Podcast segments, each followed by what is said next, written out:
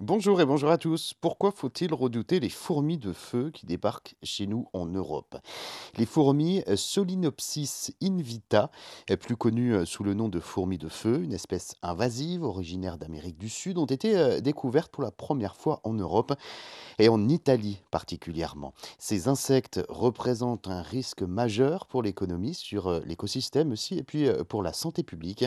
Les chercheurs soulignent le risque que l'espèce se propage dans toute la région méditerranéenne, notamment parce que la Sicile est un important exportateur de plantes pour les euh, oranges et les oliviers.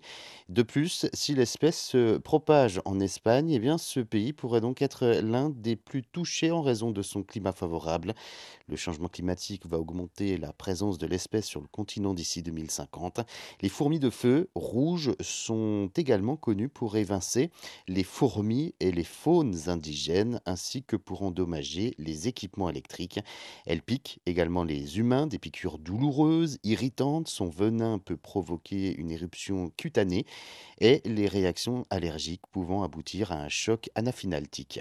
Et puis, euh, les euh, campagnes d'éradication euh, sont en cours en Sicile en ce moment. Des nids connus sont détruits.